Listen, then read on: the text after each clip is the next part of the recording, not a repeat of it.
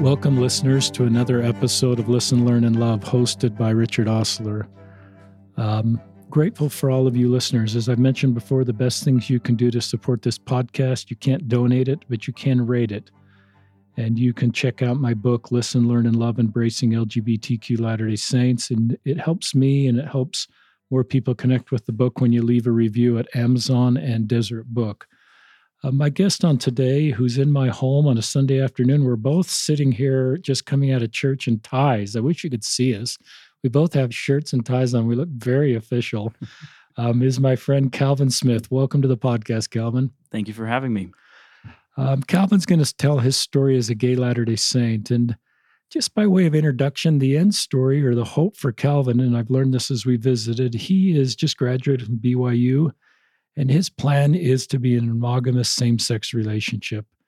And so uh, both Calvin and I realize that path is outside the doctrine of our church, but it's the reality that some LGBTQ Latter day Saints feel is their path. And I've learned to just honor that and let people self determine their path and keep them in my love and support and prayers and leave any judging to our Savior. So, this is a little bit about Elder Cook's talk as unity and diversity. Um, but my hope in having Calvin share his story is that it'll be helpful for all of us to help us come together as the same hu- human family and better support people like Calvin that both want to be, um, spend his life with someone in a same sex marriage and participate in the church as best he can. He knows that he may um, lose his church membership over this decision, but he would still like to attend our church. And I hope that at the local level that we create a feeling like Christ modeled that everybody's welcome, needed, and a feeling of belonging. And we'll talk more about that. So, Calvin, as I mentioned, just graduated from BYU. He um, graduated a degree in teaching social science, and he is a high school um, teacher teaching U.S. history, one of my favorite subjects in Utah County. He served a mission in some place that I think is pretty cool. Tell our listeners where you served, Calvin. I served in Mozambique and Swaziland. And did you serve in the day when the call came in the mail? Yes, I did. And did any did you do the big like everybody guess your place? Yes. Did, yeah, someone guessed Africa, but I don't think they guessed actually Mozambique. But. And just geographically, because I like to think of Africa, just take us geographically where that is. So it's in the southeastern part of Africa. So where Madagascar is, it's yeah. right across from Madagascar on that continent. That's great. So, and tell us your age and how long you've, I guess, you, if you tell us how long you've been home your mission, it will infer yeah. your age to some extent. Yeah. So um, I got home in 2017. I'm 24.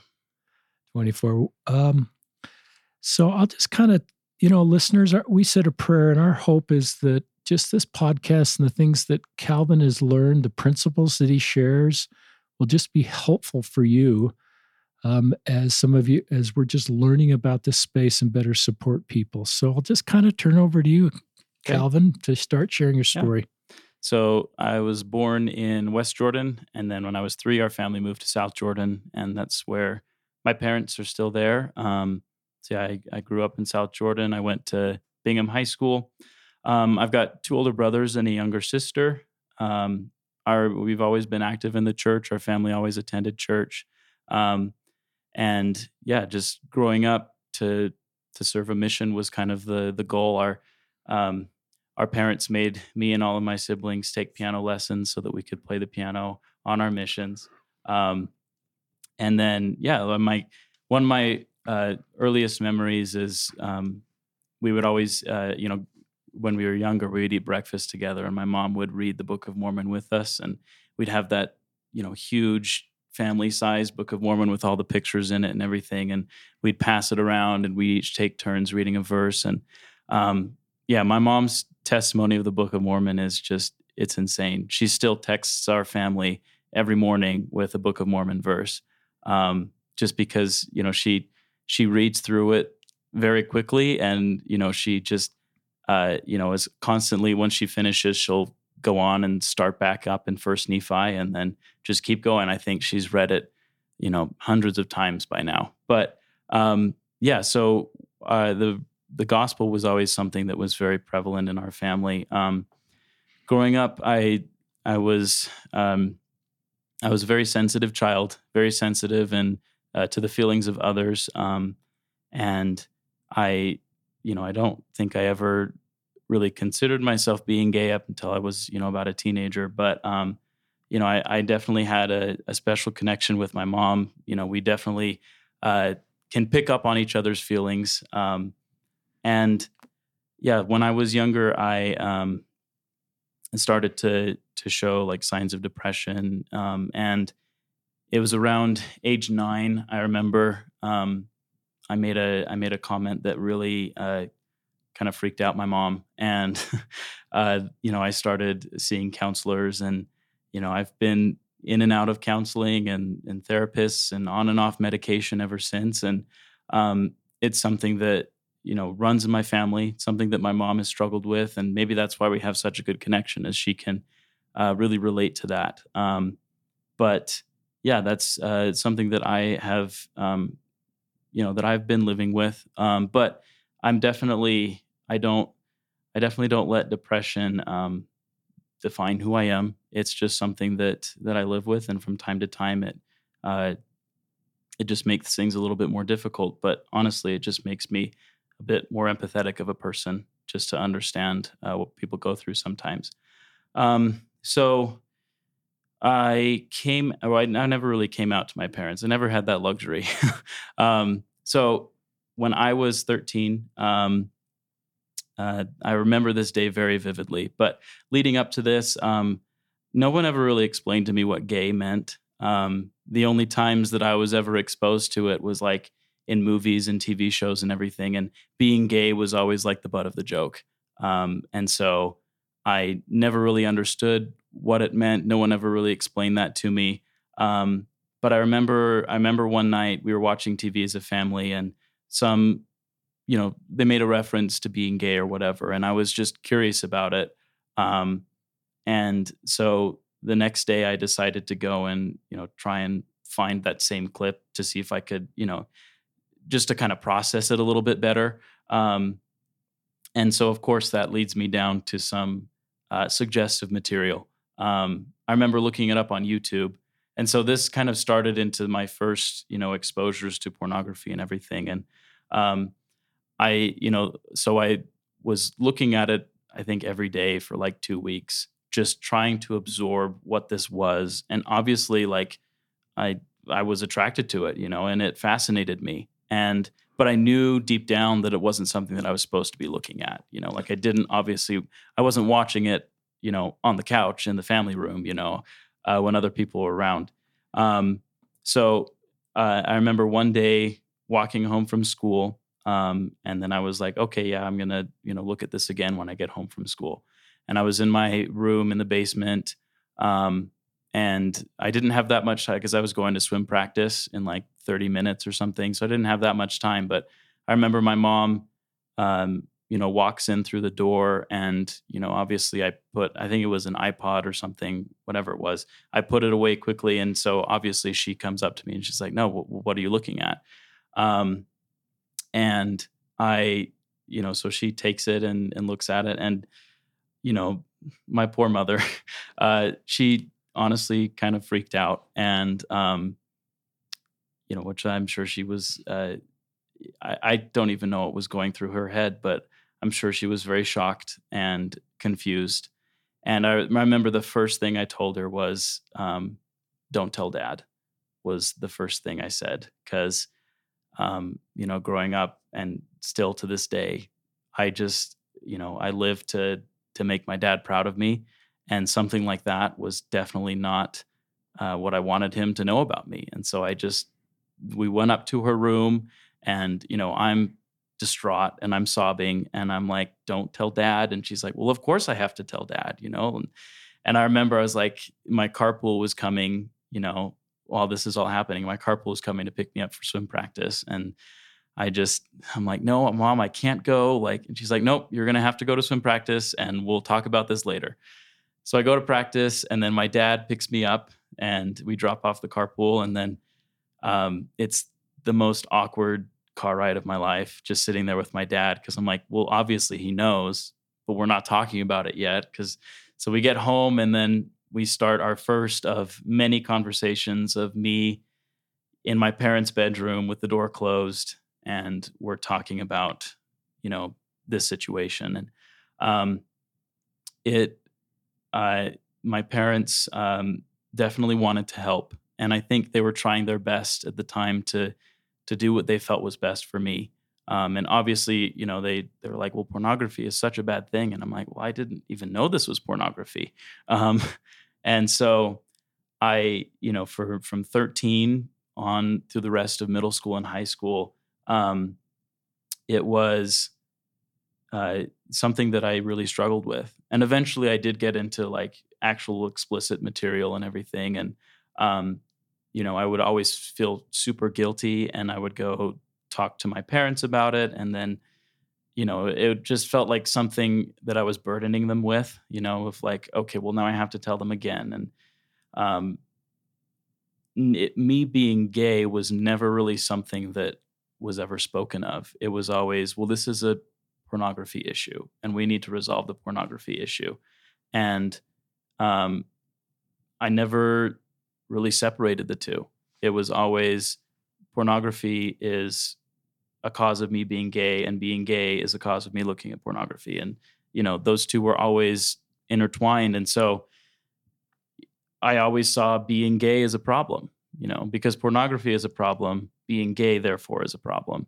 And so I felt super guilty about these feelings that I was having. And I would go talk to a bishop about it and you know they'd try and help i think one time for for a few months i saw a counselor of like how to get me over this addiction that i was having and um yeah it never really occurred to me that these two things were separated um so i i struggled with this during during middle school and high school um middle school was a rough time as it is for most lgbtq adolescents um I, you know, struggled with bullying, struggled with self-esteem issues and with depression. I think I was on medication consistently at the time.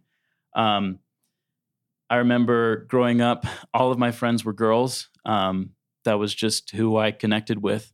Um, and I think in elementary school, people definitely noticed, but then in middle school, people started to talk about it and realize all of Calvin's friends are girls. And I remember one day during lunch, this was in eighth grade, I think, and um, I'm sitting with all of my friends who were all girls at lunch at the lunch table, and then um, one of them just out of the blue just says, "Who thinks Calvin's gay?" And they all raised their hands, and I was like, "No, like what are you talking about?" you know, um, but that was a very uh, jarring experience because it made me really consider what if I am, and what does that even look like, you know, and um, well, I can tell them that no, that I'm not gay, but then I go and I look at gay porn and how how do I reconcile those two things? You know, I definitely don't want to be gay because being gay is a problem. You know, being gay is something that I have to go talk to my bishop about. When in reality, I was talking to my bishop about the pornography, not about being gay. You know, um, so uh, high school was a lot better. Um, swimming definitely helped me to gain some self-esteem and to put my mind put a lot of more energy into something that was positive um, so uh, yeah i i had uh, high school was the first time that i really developed friends that were guys and that i had like healthy friendships with um, and you know I, I was going on dates with girls i was going to dances i was doing everything that i felt like i should do um, and and it was fun. And before my mission, I was able to, you know, quote unquote, solve the pornography issue. But then that also left, you know, the gay part, and that was the first time that I really was able to separate the two and say, well, yeah, I can overcome pornography, but me being gay and having these attractions is still there. And solving the pornography issue doesn't solve the gay problem. Um, I remember it was like a week before I left on my mission. I was in the car with my mom and we were talking about it. And I remember I had had a dream where um, I had kissed a guy and it was really throwing me for a loop because I'm like, but I, I don't, I don't want to do that. I don't want to be like that. But I had this dream about it, and now that I'm thinking about it, maybe I do, and I don't know how to go about that because I'm leaving on a mission in a week. And I remember telling my mom, and um, I'm sure it scared her to death. And um, it was the first time she said, "You know what, Calvin? If you, if this is what you want to to do, like we'll still love you. And I remember telling her that that conversation, I was like, if I if I am gay, I'm just gonna run away. I'm going to leave my family. I'm gonna leave everything that I've ever known and go run away because then I won't have to deal with consequences of being being gay, you know. I can just go live my life independently of everything else that I've already lived. Um so yeah, I I left on my mission and my mom was obviously worried about me. um and yeah, so like I said, I served in Mozambique and Swaziland and um, it definitely uh, I mean, it was an awesome experience. It was everything that it needed to be. Um, I was able to distance myself from the problem. I didn't really think about it all that much.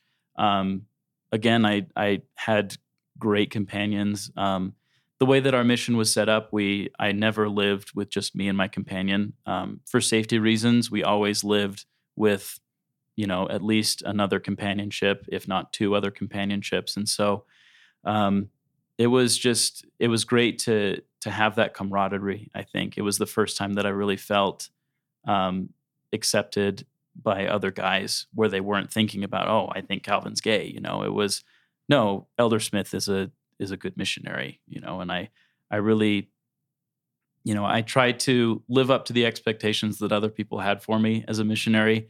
Um, but yeah, I, I grew closer to God. I developed a testimony of Christ. Um, I I loved the people so much. Um, I actually got the opportunity to go visit back with my dad a couple years ago, and that's cool. It was awesome. Um, so I during my mission, I first realized that I'm an instrument in the Lord's hands, and that my life is not really my own. I think what I thought what helped me to first realize that was like um, I was thinking about like lunch um, and the hour that we get for lunch as a missionary and I was like, if we didn't need to eat, I don't think we would have that hour.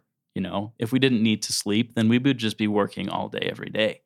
You know, is that that hour for lunch is so that we can get energy to go out and work. It's not for our own benefit, you know. The time that we sleep, the time that we exercise is so that we can recuperate to go out and work and serve, you know, and teach the gospel because that's what our whole purpose was is to bring others closer to Christ. And so everything that we did as missionaries was so that it could help us better be able to do that. And I really was able to expand that to my own life and see, you know, I am just an instrument in the Lord's hands. My life is not my own. My life exists to help other people and to, uh, you know, every talent, every gift that I've been given has been so that I can go and serve others. You know, like for example, on my mission, you know, uh, in Mozambique they speak Portuguese, and Portuguese really came easily to me, and it was something that was you know was one of my biggest strengths as a missionary, and I realized that's a gift from God. It's not for my own personal gain, so that I can go and speak Portuguese and get um, fame or notoriety or anything. It's so that I can better communicate with people. Um, same thing with the piano. You know, I the reason that I loved the piano so much, the reason that I developed that talent was so that I could go and play the piano in sacrament meeting. Since they're, I mean, piano is not an instrument that most Mozambicans are familiar with, and so there was hardly anyone that knew how to play the piano. Um, so that was something that I did every Sunday, and um, people loved it. And I was like, yeah, my the gift of me being able to play the piano is not for me; it's for other people. Um, and you know, same thing with teaching. Everything that's been given in my life, like my family and the gospel and BYU and you know my friends and everything that I have in my life is not for me. It's for it's just for the fact that I can go and serve other people. You know, as I've seen my life been, you know, I've been trained to go and right now my calling is to be a teacher. And you know every experience that i've ever had in school is so that i can now go and help other students help my students and help them to learn and grow as individuals. So yeah I, I just my mission was a special time where i finally started to it finally clicked in my head. It's like no my life isn't for me. Um, so towards the end of my mission i i had a um, I really had a mental health episode, I guess. I had my first panic attack towards the end of my mission. Um, and uh, I was just feeling very inadequate um, and feeling like, you know, my the state of my mental being was not was prohibiting me from finishing my mission, which therefore scared me even more because it's like, well, if I can't go home early, you know, it, this was like right before my last transfer, and so I was like, well, no, I have to finish. If I come home early, then what am I going to what am I to say to my parents? What am I going to say to the people in my ward? What am I going to do? You know, and luckily I had a great mission president who um, who recognized that I was hurting and really helped me to get in a better spot mentally. Um, I actually, uh, um, I don't know if I can say this, but I actually lived with my mission president my last transfer. So I was um, serving as assistant, and we were traveling a lot and any everything. And right before that last transfer, he was like, uh, could tell I was really struggling. And I think part of the reason too is we didn't have water in our apartment. The water was shut off for some reason, and so that wasn't really helping. And so he's like, "Well, just just come live with me, you know, live with me in in our house or whatever, and then you don't have to deal with it." Um, and I him and that's his, great. Yeah, him and his wife were just, um, you know, his, his wife is one of the most Christ-like people I've ever met, and she really cared for me as a mother when I needed a mother, you know, and um, she would like give me a little a packet of herbal tea or something every night so that I could sleep better, you know, and but yeah, that was the first time that I really struggled with anxiety. I'd always struggled with depression, but anxiety was something that really started to set in in early adulthood. Um, but yeah, I, I finished my mission and I came home and I was ready to get married as soon as possible and that was my goal. And I think I, I, had a friend from high school that I was thinking of, and I was like, okay, this is this is it. This is going to happen. I don't know how exactly, but this is what I'm going to do. Um, and I went to BYU Idaho right at, like three weeks after I got home. Went up to Rexburg, um, and you know I started dating women, and um, I started to quickly realize that this same sex attraction wasn't going away. You know, like I would, I would be in situations where like you know I'd be in the locker room and it would just really stress me out and I would start to freak out and therefore become more and more anxious and then just lose control you know and I I was thinking about the you know this what seemed like such a daunting task of you know getting married in the temple and you know establishing an eternal covenant with someone and I was like how can I do that if I'm not attracted to them how can I have how can I involve other people? How can I involve a wife and her family and kids and everything? And and what if 10 years down the road I just can't take it anymore? And that was like such a crippling fear that I had that I was like, I I can't do this. And so um, I really struggled um, personally with these things. And I had always, you know, ever since I was 13, I was I had always um, talked to my parents about this. And this is, you know, the first time where I was really facing it head on. I wasn't close to my family. Um, I wasn't close to my parents. I felt like I couldn't talk to my roommates about it. Um, I couldn't, you know, talk to my friends about it. And so I just felt very alone and very isolated.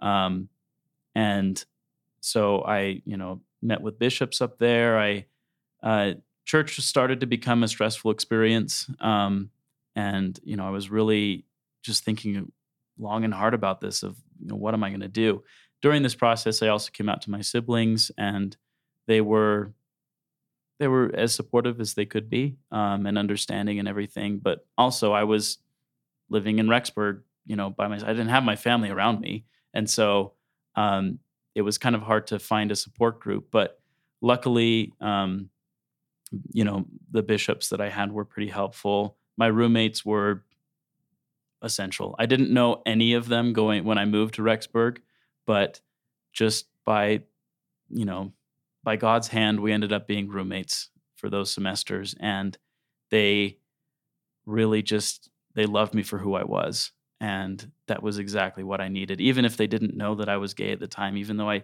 I only came out to one of them, I think, while I was still up there. Um, they just, they just loved me and they you know, accepted me into their family basically. Um, and I am just forever grateful that you know I've always had people in my life who have needed to be there at that time. Um, but I decided one for my mental health and two for the career path that I was going to go down. I decided to transfer to to BYU Provo um, just to be a little bit closer to home. Um, but yeah, so I transferred down to Provo. Um, that was a interesting experience. I love BYU Idaho because it's very low key. Not everyone takes themselves too seriously, um, and I feel like the mission of the university is a lot more. Um, it's a lot more chill. I would I would say, as far as you know, we're just going to help you get your degree, and that's really our purpose is to help anyone and everyone who wants to earn a college degree come to BYU Idaho. BYU is a it's a whole different beast. Um, when I when I went down to Provo, it was um, pretty isolating. I only had one, so my best friend, who we were mission companions. Um, I moved in with him, and I, you know, quickly started to realize how impersonal of an environment it is, and it is very high stakes. And you know, the university in and of itself, just I feel like um, struggles to see individuals and to um, to treat their students the way that they need to be treated. And I love BYU as an academic institution. Um, they got me a job, they got me a degree, and I'm super grateful for that. But as far as like you know the the student experience, I think um, just was not great for me. I mean, I it was hard to to go to every class and you know just sit there and hear people talk about, oh, I got engaged or I'm dating this person now or we just got married or, you know, sometimes it felt like they were rubbing rubbing it in my face. no, I know they weren't, but uh, when you're at BYU, the idea is that is the end all be all. That is your goal. If you get married, you've made it.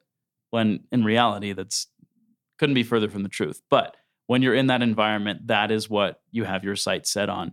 And so to constantly be reminded of what I could not have, you know, I'd walk from one building to the other. And in that five minutes of walking from this building to the library, you know, I'd see 10 to 15 reminders of, oh, there's another couple in love who's going to get sealed and going to have an eternal family. And that's just something that I can't have. And it was really hard because, you know, there wasn't an official support group that I could go to. You know, there wasn't other people that I could talk about that I could talk with that were going through the same thing. Um, so I had some. Uh, this was the first time. This was January of 2019 where I had my first um, suicidal episode. Should say. Um, I started to realize. I think I had I had heard or read a you know a quote from Jeffrey R. Holland that said like yeah people who have same sex attraction they will be those issues will be resolved after this life. And that really led me down a a pretty bad spiral because I saw I was thinking, well, why do I even do this? Why even bother with this life? If I am just going to be fixed in the next life, what am I doing here? And I I remember I just felt like for so long I had been going between these two options. I can either leave the church and marry a man and pursue that lifestyle, or I can stay in the church and just be cel. If I can't marry a woman, I'm just going to be celibate for the rest of my life. And um, I was wrestling between these two options, and it just felt like, why do I even have to make this decision? You know, there's got to be another option. And I, suicide for me was the back door. It was, okay, well, I won't have to deal with the consequences. I won't have to make a choice. And I mean, my, I remember feeling, you know, those those those weeks in January. I remember feeling like best case scenario is if I just get hit by a car, and therefore I won't have to deal with the consequences consequence of me taking my own life. That was the best case scenario, and I started to realize um, that you know, they, they talk about the war in heaven. They talk about premortal life and everything. And they talk about that one third that, you know, decided to go with, with Satan and, and his plan and everything. And I've really, for the first time, understood why is because in Satan's plan there was no there's no agency. You don't have to make a decision. That agency that that burden of having to make a choice is removed and you don't have to deal with the consequences of that. And for me that was like great. I understand now why they wanted to do that, why that seemed so tempting to them. Because even though you don't have ownership of your life, at least you don't have to deal with the negative consequences of a decision that you make. And I remember just laying in my bed, sobbing, pleading with God to just remove me from the situation. Take me out of the picture. Let me be let me be I don't even I don't even want a celestial body. Just let me be an angel that helps other people so that I don't have to deal with my own mortality, you know?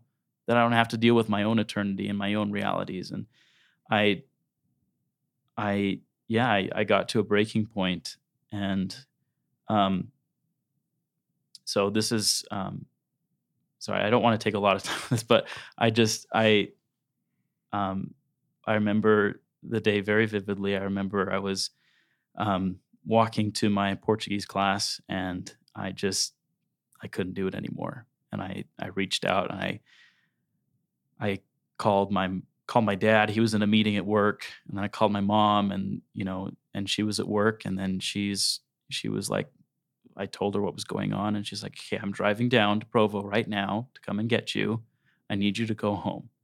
And so I I walked home, and I was like, I don't I don't know if I'm going to be safe. I don't know that there's anybody that's going to be home, and um.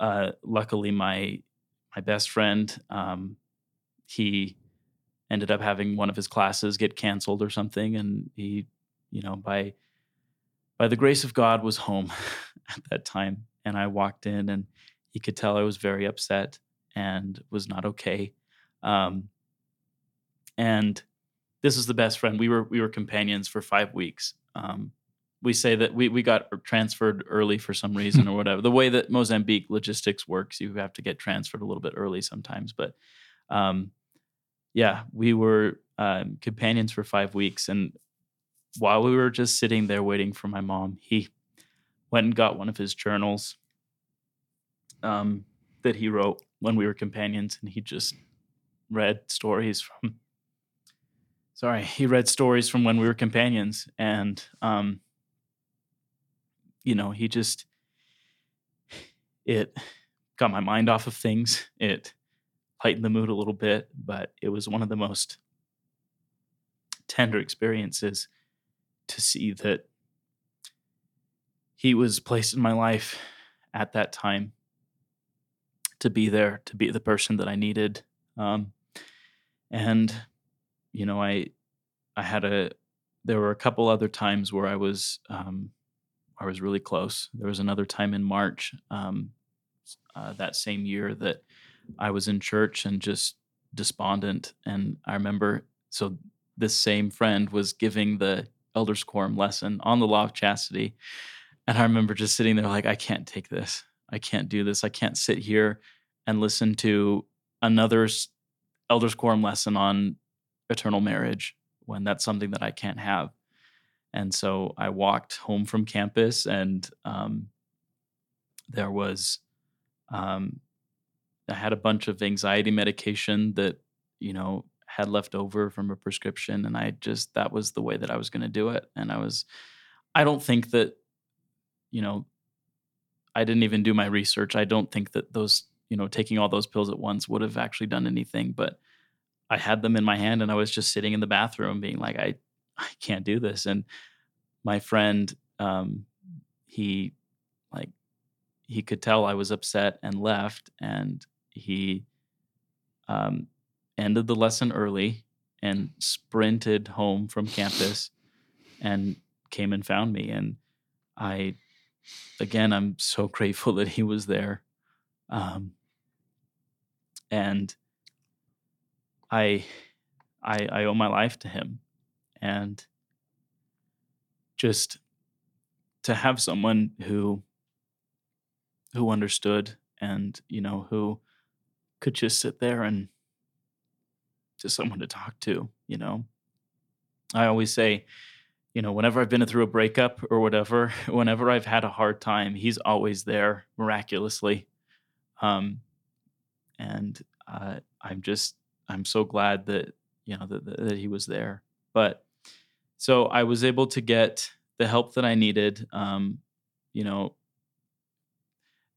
going through a suicidal episode, I remember I, you know, went to my therapist, you know, as, as an emergency session basically. And she was like, okay, you have two options. You can go home with your parents and like be on house arrest basically where you're not alone. You know, you have to be with someone 24 7. Like you have to keep the bathroom door open basically. Or you can be, you know, admitted to a hospital. And I decided to go and, you know, I stayed with my parents for a week and just it was hard. It felt like that feeling when you're sick and, you know, you want to you have to stay home from school. That was kind of the feeling, but instead of being 13 and celebrating, you're like, "Oh yeah, I get to watch movies all day." It's like, "No, I'm an adult now and I have a job and I have classes that I have to be at, but I can't because I am not in a good state of mind. And so I really had to take a step back. I really had to figure out what my life was going to look like. So I had to figure out my relationship with the church and what that was going to look like for the rest of my life. Um, I stopped going to the temple.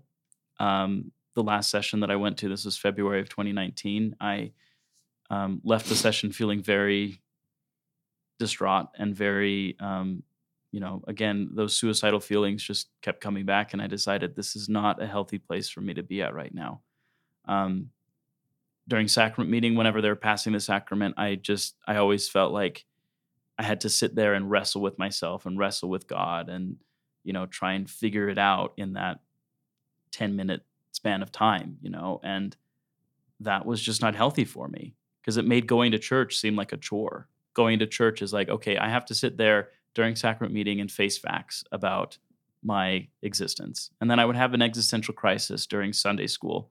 And is just, I realized, no, I can't do that. So instead of worrying about that stuff during when they were passing the sacrament, I would read the hymn book or I would, um, you know, read through some scriptures. I would just sit there and stare at people because that was easier, you know, that was what I needed to do um, I decided to stop dating women. Um, I realized that I needed to that that was causing me more stress than it was worth.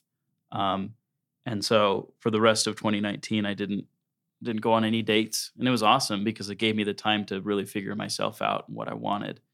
Um, I, you know, I was meeting with a bishop pretty regularly, but same thing with my parents. Every time that I'd meet with a bishop, it would be like an hour long conversation. It would have to sit there and figure things out. And it was exhausting. And I, like I said, it wasn't good for my mental health at the time. So I decided, you know what, Bishop, I'm just going to have to take a breather for this and really figure things out on my own.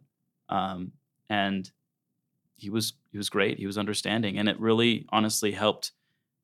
You know, my relationship with God to take that step back and do those you know stop doing those things that were causing me harm you know that were that were evoking all of these negative feelings um so you know i this is july of 2019 it's about two years ago i had um you know i was again feeling really depressed about the whole situation and i i remember i i had a dream that um and I, I believe this to be to be personal revelation. I had a dream where I was in a stake center, like the stake center that I was always went to growing up, and I was walking out of the chapel, and there in the foyer was um, just standing there was my husband, and I, I just I just knew that that's who it was, and you know I, I grabbed his hand and we walked out of the chapel together, and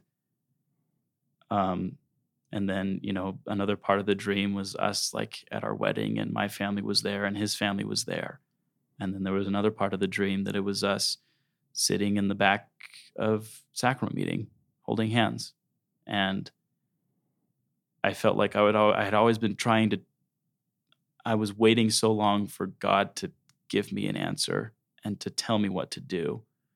But with that dream, I kind of saw it as Him telling me, you know what, Calvin, whatever you want to do, you're going to be okay. It doesn't mean that you won't have to deal with consequences, but you're going to be okay. And that I woke up and it wasn't like God had given me permission or anything. It was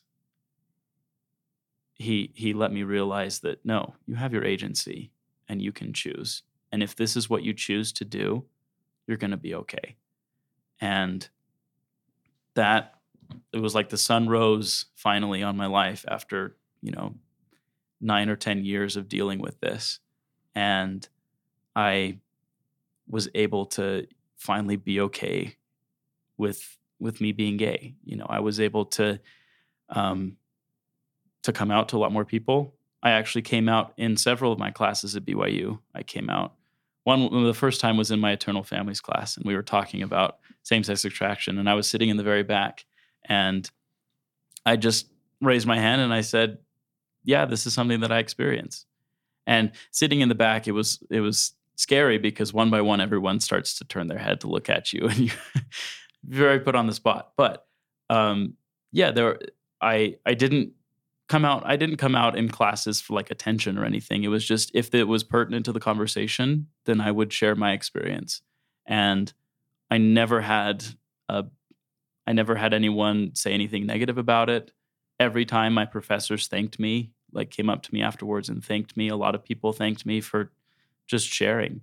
And I understand that for me to do that at BYU is something that is a luxury that's new.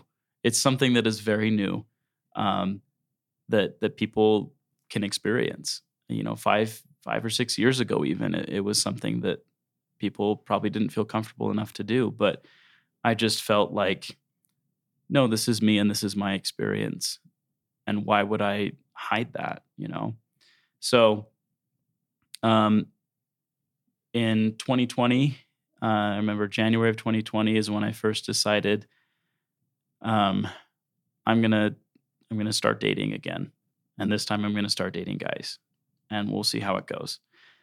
And the the realities of dating in Utah, uh, you know, same sex dating in Utah is um, it's difficult. Um, it's I've I've only ever met people online through like dating apps and everything, and um, it's it's an interesting experience, one that you know my friends and my family they they can't really relate to a whole lot, just because you know it's it's just a different reality for them. I I I would love if I could meet someone organically, you know, um, but it's just I can't go to my singles ward and hope that I'll find my future companion there. You know, it's just um, something that I I don't get to do, and it frustrates me sometimes, but it's just the reality of the situation. But um, yeah, I I started dating my first boyfriend. This was um, March of or February March of 2020, and funnily enough, uh, that was the we started dating during the two week period in, at BYU when it was okay to date um, for same sex individuals to date each other.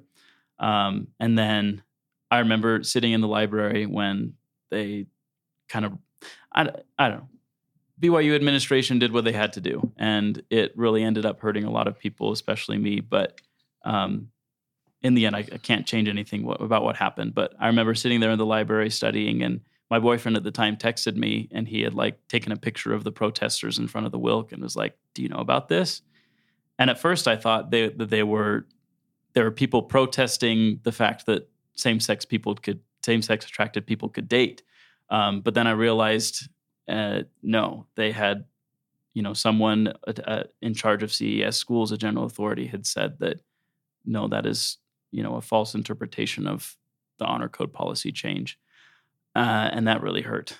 That was um, something that I, I just felt. Um, I, I don't like to be a victim in my own story, but that was some that was the one time where I felt um, cheated and I felt that I was um, wrongly accused of something that I felt was right to do. Um, and I continued in that relationship. And honestly, you know, that was my last semester on campus. Um, oh, well, COVID happened a week later, and everyone kind of forgot about it. But that was my last sem- last semester on campus, and so I felt like, um, you know, I, I, felt okay in my personal decision to continue to date. Um, and I, you know, starting having that first relationship with that first boyfriend was a very healing experience because just to be validated in every every feeling that I've had before, you know, about being gay and everything was finally validated and like somebody else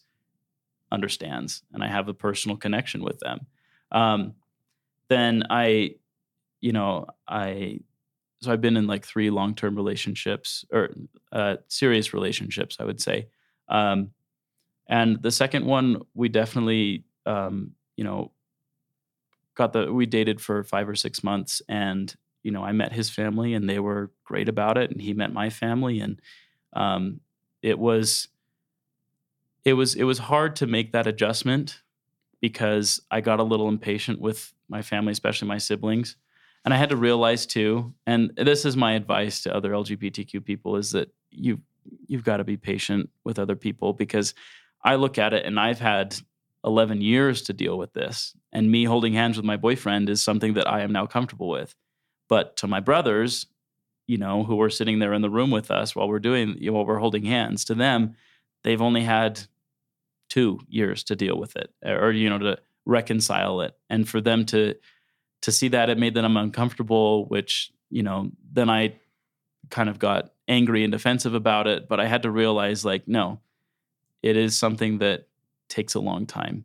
And with dating, you know, same sex dating too, it has, it's so complicated and there's so many nuances to it that um, a lot of people don't read that I don't even realize sometimes.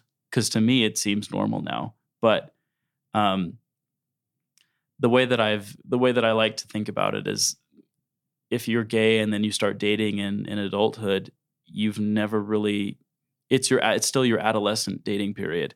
You have never really had um you know, this is the first time where you're feeling actual like physical attraction to other people that you're dating and it uh the tendency is to go very quickly into relationships because you get caught up in all of that and um, I've had to learn to be patient with myself, to be patient with others, and just to realize this is a lot longer of a process than most other heterosexual relationship heterosexual relationships get to go through especially with you know when you're at byu and the average engagement period is like five months um, i've had to really change my viewpoints about dating and realize this is a years long process that I cannot rush through because I mean, the luxury that heterosexual couples have in the church is when you meet someone, you know exactly where the relationship is going.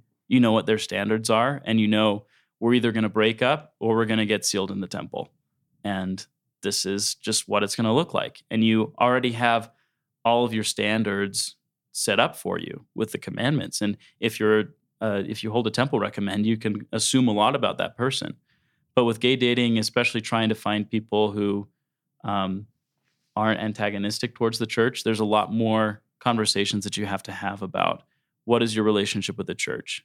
How do you feel about this? How do you feel about certain commandments? How do you feel about um, sex before marriage? How do you feel about moving in together before marriage? How do you feel about word of wisdom topics? How does your family see you dating? You know, and um, and you kind of have to just process a lot more and go through a lot more stuff to to try and realize you know try and make it work. And it just it takes a long time to get there. Um, but yeah so i i over the past year i've been i've been teaching at um, teaching at this high school. And again i i um you know i my students don't know that i'm gay um, you know, the students that I've had for the past year, and um, they might have assumed. Students, they like to sidetrack you a lot and ask you about your personal life because they think it can distract you from the lecture. So they'd ask me all the time. I had one student in particular who would walk in every single day and be like, Mr. Smith, do you have a girlfriend yet? like, nope. Thanks for asking though. um, but yeah, I um, in in the future for my first year, I decided not to disclose that information to my students. Just um, you know, for for lots of reasons. But um, going forward, I I don't. It, it's not my intention to indoctrinate anyone. It's not my. I don't have an agenda. As a teacher, I'm here to just make sure that my students feel comfortable in my classroom. Um, if they learn U.S. history, great. If not, I just I just want them to be okay. You know, if they can because some of these kids they go through uh, really hard experiences and the fact that they show up to school is a victory in and of itself. And so if i can just provide them with a space where they feel comfortable enough to be themselves then that's then my job is done you know? If they learn history great. If not i don't care. Um, and so to see you know I, I i do eventually want to um, uh, you know, I, I want my students to know that if they are struggling, that they can, you know, that they can talk to me about it, and that they don't have to feel like they're going through this alone. Because when I was in high school, up until up until I started dating, to be honest, I never knew anyone who was openly gay. I never had any examples of yes, I'm gay and I have a solid life. I have a healthy relationship with my family. I have a I have a stable career, you know, and it, I just I was never aware of anyone in my life leading up to, you know, leading up to that that I could look at and say, "Well, I'm gay, but I've got this person in my life who has their life together, you know, and that has figured out a way to to balance all of those things together." So I I really want to be that for my students and provide them with with that space where they can, if they are struggling with something, that they can um, feel like there's somebody else out there who's you know who they can talk to. And like I was saying with my mission, I feel like every experience that I've had, every gift, every talent that I've been given is so that I can help other people. I feel like the reason that you know one of the reasons that I am gay and that I've had gone through this experience is so that as as someone who works with youth that I can empathize with them, you know, that my experience is not, you know, me going through all of this was not just for my own personal gain, but it's so that I can go and help other people who might be struggling with the same things. Um, and yeah, I just, that's kind of my philosophy going forward. That's my philosophy about teaching. Like I said, is just just help them to help them to know that they're seen and that they're loved and appreciated and understood. Um, and yeah, after after you establish that relationship with them where they feel comfortable enough to be in your classroom, that's when the real learning happens. Because if and one of the things I like to do too, every day when my students walk into the classroom, I like to say their name out loud. Um, just it, even if it's you know towards the end of the class, if I'm just saying goodbye to them, even if I by by me saying their name out loud lets them know that I one I know who that what their name is, and two that I have acknowledged their presence in my classroom for that day, and that even if they go through the rest of their day thinking you know no one cares about them, at least I can be that person to to say hi, you know, or just to ask them how they're doing, or just, you know, just to let them know that they're seen and loved. Um, so, yeah, like I said, that's that's um, that's my goal going forward is to just try and be the best educator that I can be, while still, you know, developing those relationships with my students. So, Calvin, that was great brought me to tears a couple times. And on behalf of all of our listeners, thanks for the courage to share your story. It's vulnerable, it's real, it's authentic. This is the vulnerable platform. Yeah. um, you're certainly fitting that mold. Um, but seriously, um, there's just a great, this is a sacred place. And I'm so honored you share your story. And there are people listening right now that you have said some things that have given them hope. Hope is one of the greatest things we can give people, Calvin. Mm-hmm. And you've been in some really dark spots. And I like that you talk about that because it gives other people hope that there's a way forward. Yeah. I love you being open about pornography. Pornography to me is a window into someone's sexual orientation. It doesn't change it. um, I think you taught that pretty clearly, and I think that was very vulnerable and honest of you. Is just um, and many really good Latter Day Saints work through challenges with pornography, but it's separate separate than sexual orientation. And I like the way you just helped us understand that, mm-hmm.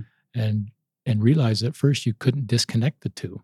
Yeah. But it actually helped you to disconnect the two. And so you know, I talked about this in the book, listeners. You probably heard me. And addiction's something we need to try to sort. But sexual orientation, straight or gay, is just it's not something you try. It's just how you are. It's like yeah. I'm right-handed. That's just how I am. I didn't try anything to become right-handed. Yeah.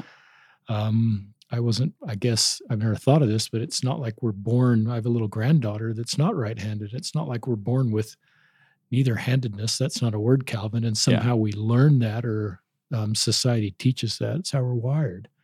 I guess there's some people. I'm I can't even say that word. What's it called when you can do things equally with both hands? Ambidextrous. Sorry, ambidextrous. Yeah. Sorry, listeners. Calvin got it. um, I am so touched by your your buddy that bolted out of Elders Quorum. It was close enough to the spirit to lend, lend the end the lesson early. Yeah. And I love your parents and I love your mom being there for you and saying, I'm coming there. And I love you being open with your own feelings about being suicidal and just recognizing you needed help. And that takes great courage. And if you're if there's listeners listening that are suicidal, I encourage you to act on your impressions that Calvin acted on. Really good people, um, through no fault of their own, um, get where you got, and yeah. and that's where we need help and I love your role of so many people in your life. And I like eh, tell all our listeners where you are emotionally right now. Yeah, I mean, uh, right now I think I'm dealing with uh, the struggles of uh, you know becoming an adult, and and as I'm kind of settling into my own career path. I mean, the past ever since I graduated from high school, um, the only consistent thing in your life is change. And so now that I'm settling into things that okay, I'm in the job that I'm going to be in for the net for the foreseeable future. I'm living in the place that I'm at for the foreseeable future. It's um, that takes its own adjustments. Um, and right now, as with every other point in my life, I'm just trying to be patient. Um, as far as the church goes, too, I, I would just wanted to say, like, I, um, my plan is to be as active and participate as much as I can in the church. And I know why? Why would you do that? Just because, yeah. you know, how, why would you do that? So I've always felt like if I were to, and a lot of people do this, and I think their experiences are valid, but um, for me to leave the church, I mean, I've, I have every reason to leave the church in angst, you know, to leave the church because someone said something. And with the bishops that I've worked with, um, some of them have said things that have been more helpful than others you know and some of them have said things that have been you know pretty negative and you know but so for for those reasons i could just i could have left so many different times because it's easier to do that you know it's easier to say no i i can't do this because they said this to me. And um the way that I see that, if if I were to take that path, I would never truly be happy in my life because I would always feel like there's an organization that is against me, you know, that I'm always going to be bitter towards towards the church for for something that they did or something that somebody said. And I like to separate the church from the gospel and I like to understand that the church is something that it ultimately and in an eternal perspective, the church is something that's temporary. And something that we've definitely seen in this over this past year and a half is that um, the our main priority is worshiping in, in the home and teaching the gospel and living the gospel in our families. And it really has helped me to to not associate my relationship with God with my relationship with the church. You know, they are not codependent on each other. And um, I I know that going to church helps my relationship with God. Going to church helps me to maintain and strengthen my testimony in Christ. And that's why I go. You know, that's why I continue to go. Right now I'm um, I go to a family ward um, and it's awesome. I I think a family ward for me where I'm at right now, a family ward is much better than a singles ward for me to be in right now. Um, but I am the prim- primary pianist, and for me to go and play the piano in primary is just what I need right now. I and honestly, like it really helped with COVID to take a step back where I wasn't sitting in elders quorum learning about the law of chastity, you know, and uh, it has really helped me to prioritize the the facets of my faith that I have needed to work on.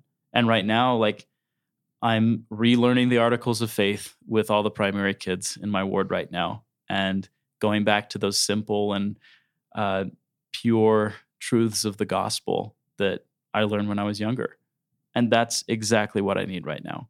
Um, and if someone who is struggling with, you know, continuing to go to church, I would my main suggestion would be just find what works for you, you know, and if something is causing you pain, if something is causing you stress or if it's making you depressed to be there, then then find something to change it. You know, like I said about sacrament meeting, instead of sitting there wrestling with God and wrestling with myself, I just just find something else.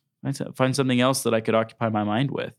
Um, and you know, like you mentioned at the beginning, I I, I definitely believe that you know being disfellowshipped or excommunicated if i were to pursue a, you know since i'm pursuing a monogamous same-sex marriage um, it's definitely a possibility. And i have understood and i feel like i've accepted that possibility um, but i regardless i still want to go. You know i still want to keep the gospel close to my life and i know that the the best way for me personally to do that is by continuing to attend church um, because honestly um, 98% of the good things in my life have come about because of my membership in the church.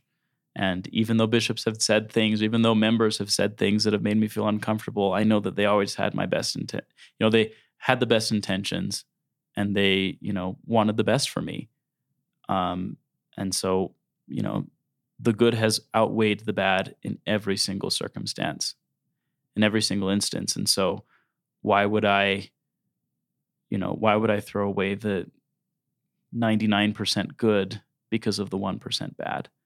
Um, so, yeah, going forward, I just want to participate as much as I can. You know, like we were talking before, even even if it's just me passing out hymn books, even if I'm, you know, since I won't be able to have an actual calling, even if it's just me passing out hymn books or greeting people as they walk in, or let me set up the chairs before, you know, sacrament meeting or whatever, you know, just um, to be in to be in that ward setting to to participate and you know still find my own place in the kingdom of God during this mortal life because you know I I just don't think that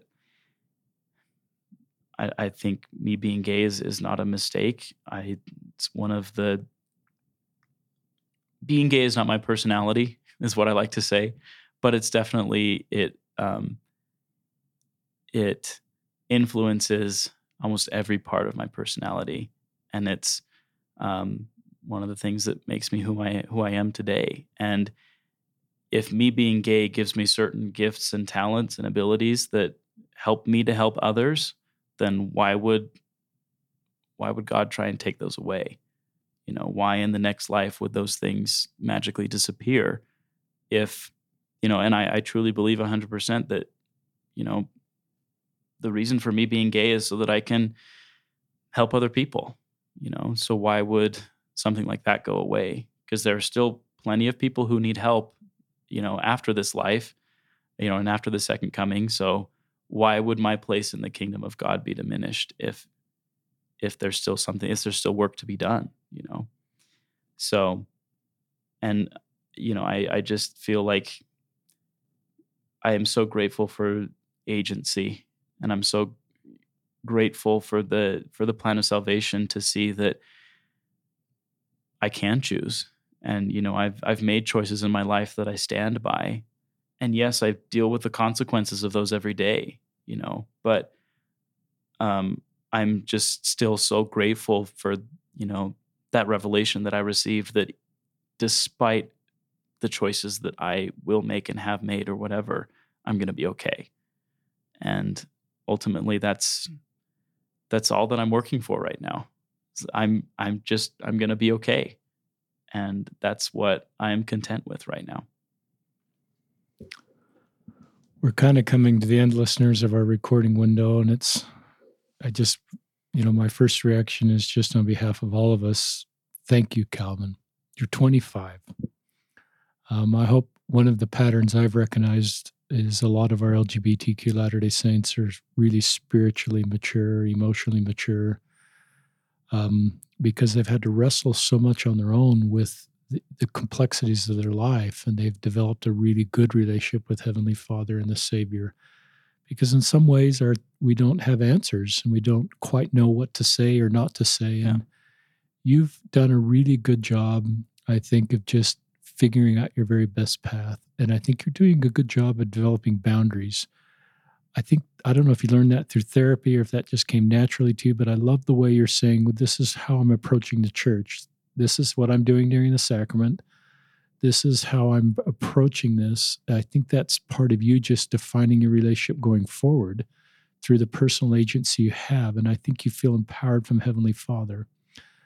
Um, I just recognize, you know, the complexities of your situation. So, self determination, listeners, is the best principle, which I think is a sister principle to agencies, particularly for LGBTQ Latter day Saints, is help them get in the very best spot they can, emotionally, spiritually, mentally, whatever the right words are. So, and to go slow so they can make their very best decisions going forward. And I've always felt that would be my job as a father, as a priesthood leader. I would just like your other bishops invite you to follow church teachings. You would expect that and know that. But I probably try to help you make the very best decisions going forward and trust you. I love your thoughts about dating. I've never really thought as much about the nuances. And there's a lot of parents that reach out to me saying, What's the best podcast I can give to my kids that are starting to date, same sex date? Because their kids and the parents, there's a lot of fear there. There's not. Oh, yeah, definitely. Yeah. and I thought she laid down some pretty good principles there and also talked about the complexities of that. But I think one of the things you greatest said is to go slow.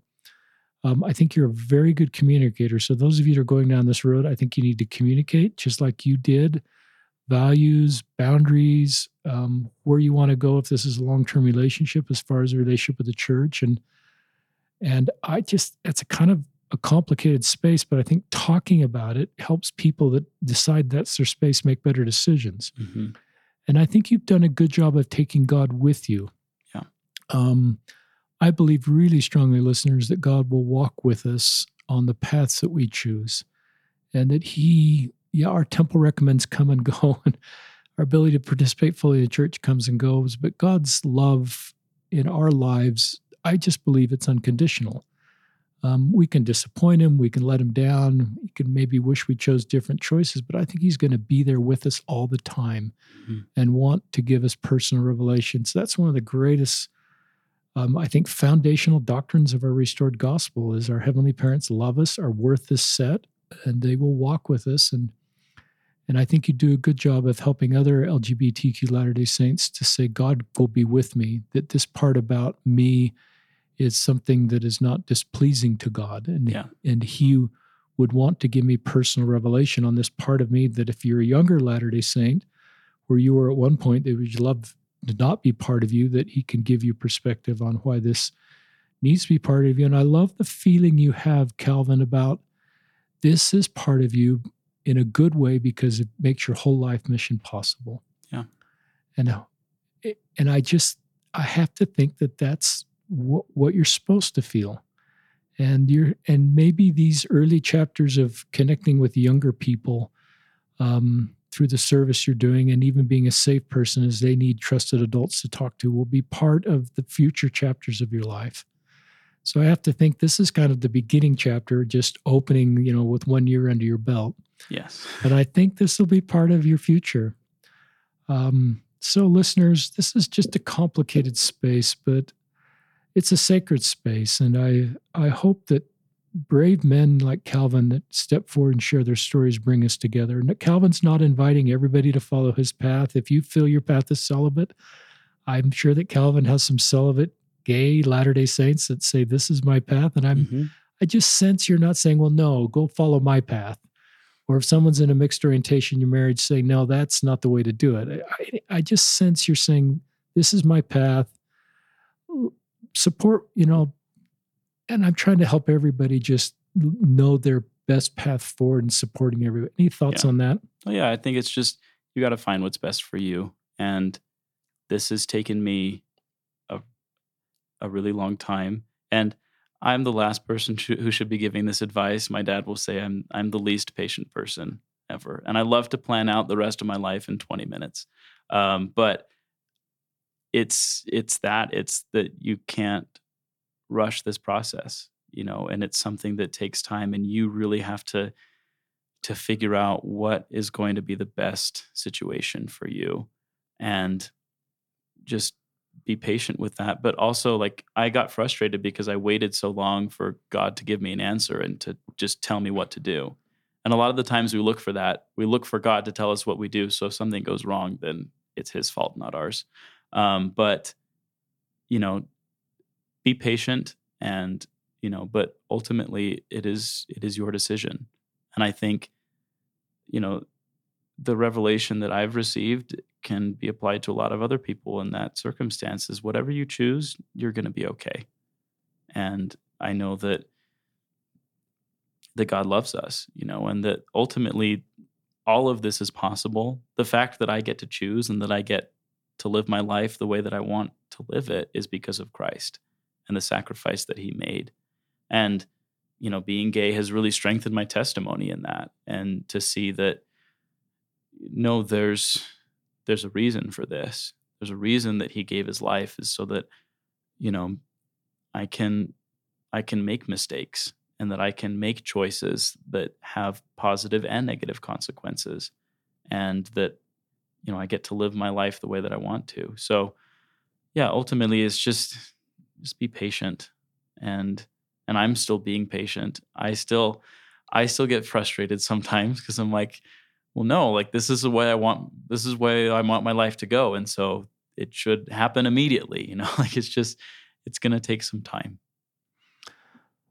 I'm also struck by you know your willingness to participate in the church and defining things you'd be willing to do and kind of broke my heart a little bit because i recognize you know if you do lose your church membership i think we call that membership withdrawn these days that you can't pray and you can't do a lot of the things. And I, the grace you're extending back to the church is remarkable. I, I would just want to hand out the handbooks. I just want to participate. And I don't think that's where we need to be as a church. I don't think that's the finish line that Calvin Smith spends his rest of his life passing out hymn books. Yeah. And listeners, I don't sort of get into the space of trying to be a church leader or God and saying where we need to go, but we're not at the finish line if that's Definitely. where. And so I just I recognize that we're better off with Calvin teaching us about the Savior and about the atonement and about our heavenly parents and fundamental um, principles that he's learned in his life and can teach others. And I hope that that your ability to teach, um, not only in a high school setting, which isn't conditional on your church membership, yeah. but in a church setting is somehow made possible. We're better off with your voice in our church, Calvin. Thank you. We need your voice, and we need, it helps all of us. It helps us to become the body of Christ that Paul talks about in Corinthians, where every part of the body is needed. And and listeners, there's a belief and behavior hurdle to attend the temple that Calvin and I know about. and but to me in the congregation, there's not. Yeah. Um, we all, I just think in the congregation, we can work harder to help everybody feel this belonging President Ballard, in his April conference talk, I've talked to that about a lot on the podcast, just talked about the need to help people feel like they belong. Mm-hmm. Part of that is probably passing out more than hymn books for the rest of your life. um, and just the feeling of belonging you felt on your mission yeah. as you just consecrated all to bring others to Christ through a restored church. And that's how you're wired is you seem to be wired to bring to help other people. And I hope in some ways that's made more possible, even if you're in a same-sex marriage, that that so some of you will like me having this conversation, listeners, and some won't, but I just feel like we've got to do more. We're not at the finish line because I hope that our straight members are having the same experience in our churches, our gay members, and I think we can say that that's probably not happening. Yeah. and still be thoughtful and supportive of the church. So I'll leave it. I'm, thanks for being on the podcast. One of the finest podcasts we have, Calvin. You give me hope for the future of our high schools, of our world, of our church, and recognize the great work you've done and the hard work you've done to be, get the spot you have. But one of the things, listeners, I'm noticing is that people are able to get where Calvin is in their 20s instead of their 30s and 40s and 50s. And and to me, that is a sign of just we're doing better society as a culture, as a family. You're talking to your parents about this a long time ago. You've got friends, you've got straight friends, I think, that joke with you about this. We yeah. talked about that and just how how that's really helpful for you to just have friends in your life. Mm-hmm. That it doesn't have to be always a real heavy subject and that their role to kind of joke with you and have fun. And yeah, I think that's a good thing. So I'll just turn it back to you for any closing comments, Calvin. Oh, I just I think like I said before, agency is is something that I'm so grateful for. And you know, looking at looking at God's plan and everything, I I don't know what specifically will happen in the future, but um, I know that I know that there's a place for me in the kingdom of God. I don't know where it is exactly, but I'm trying my best to um, you know, to fit in. Trying to take a more active approach than a passive one. Um, and you know, proactively uh, trying to build my life the way that I want it to be. Um, I think, you know, the the tendency, you know, since I've I've struggled with depression my whole life, but the tendency with depression is to to um, just fall into really self-destructive behaviors. But I think that I'm I'm trying my hardest to break that habit and to say no this is what I want my life to look like. Instead of having to choose between option A or option B, I'm going to make option C and I'm going to make it the way that I want to um, so that I can be the best person that I need to be to help other people. So I'm just so grateful for for this life. I'm grateful that I'm here.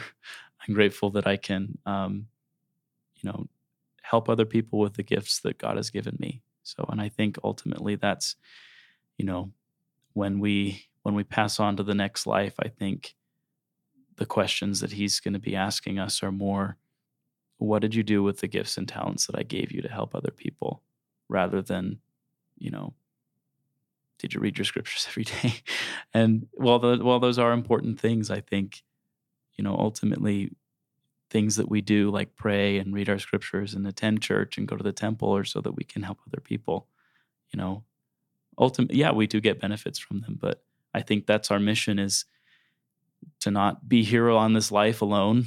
You know, there were, you know, Adam and Eve were they were the they were first two people on the world uh, for a reason.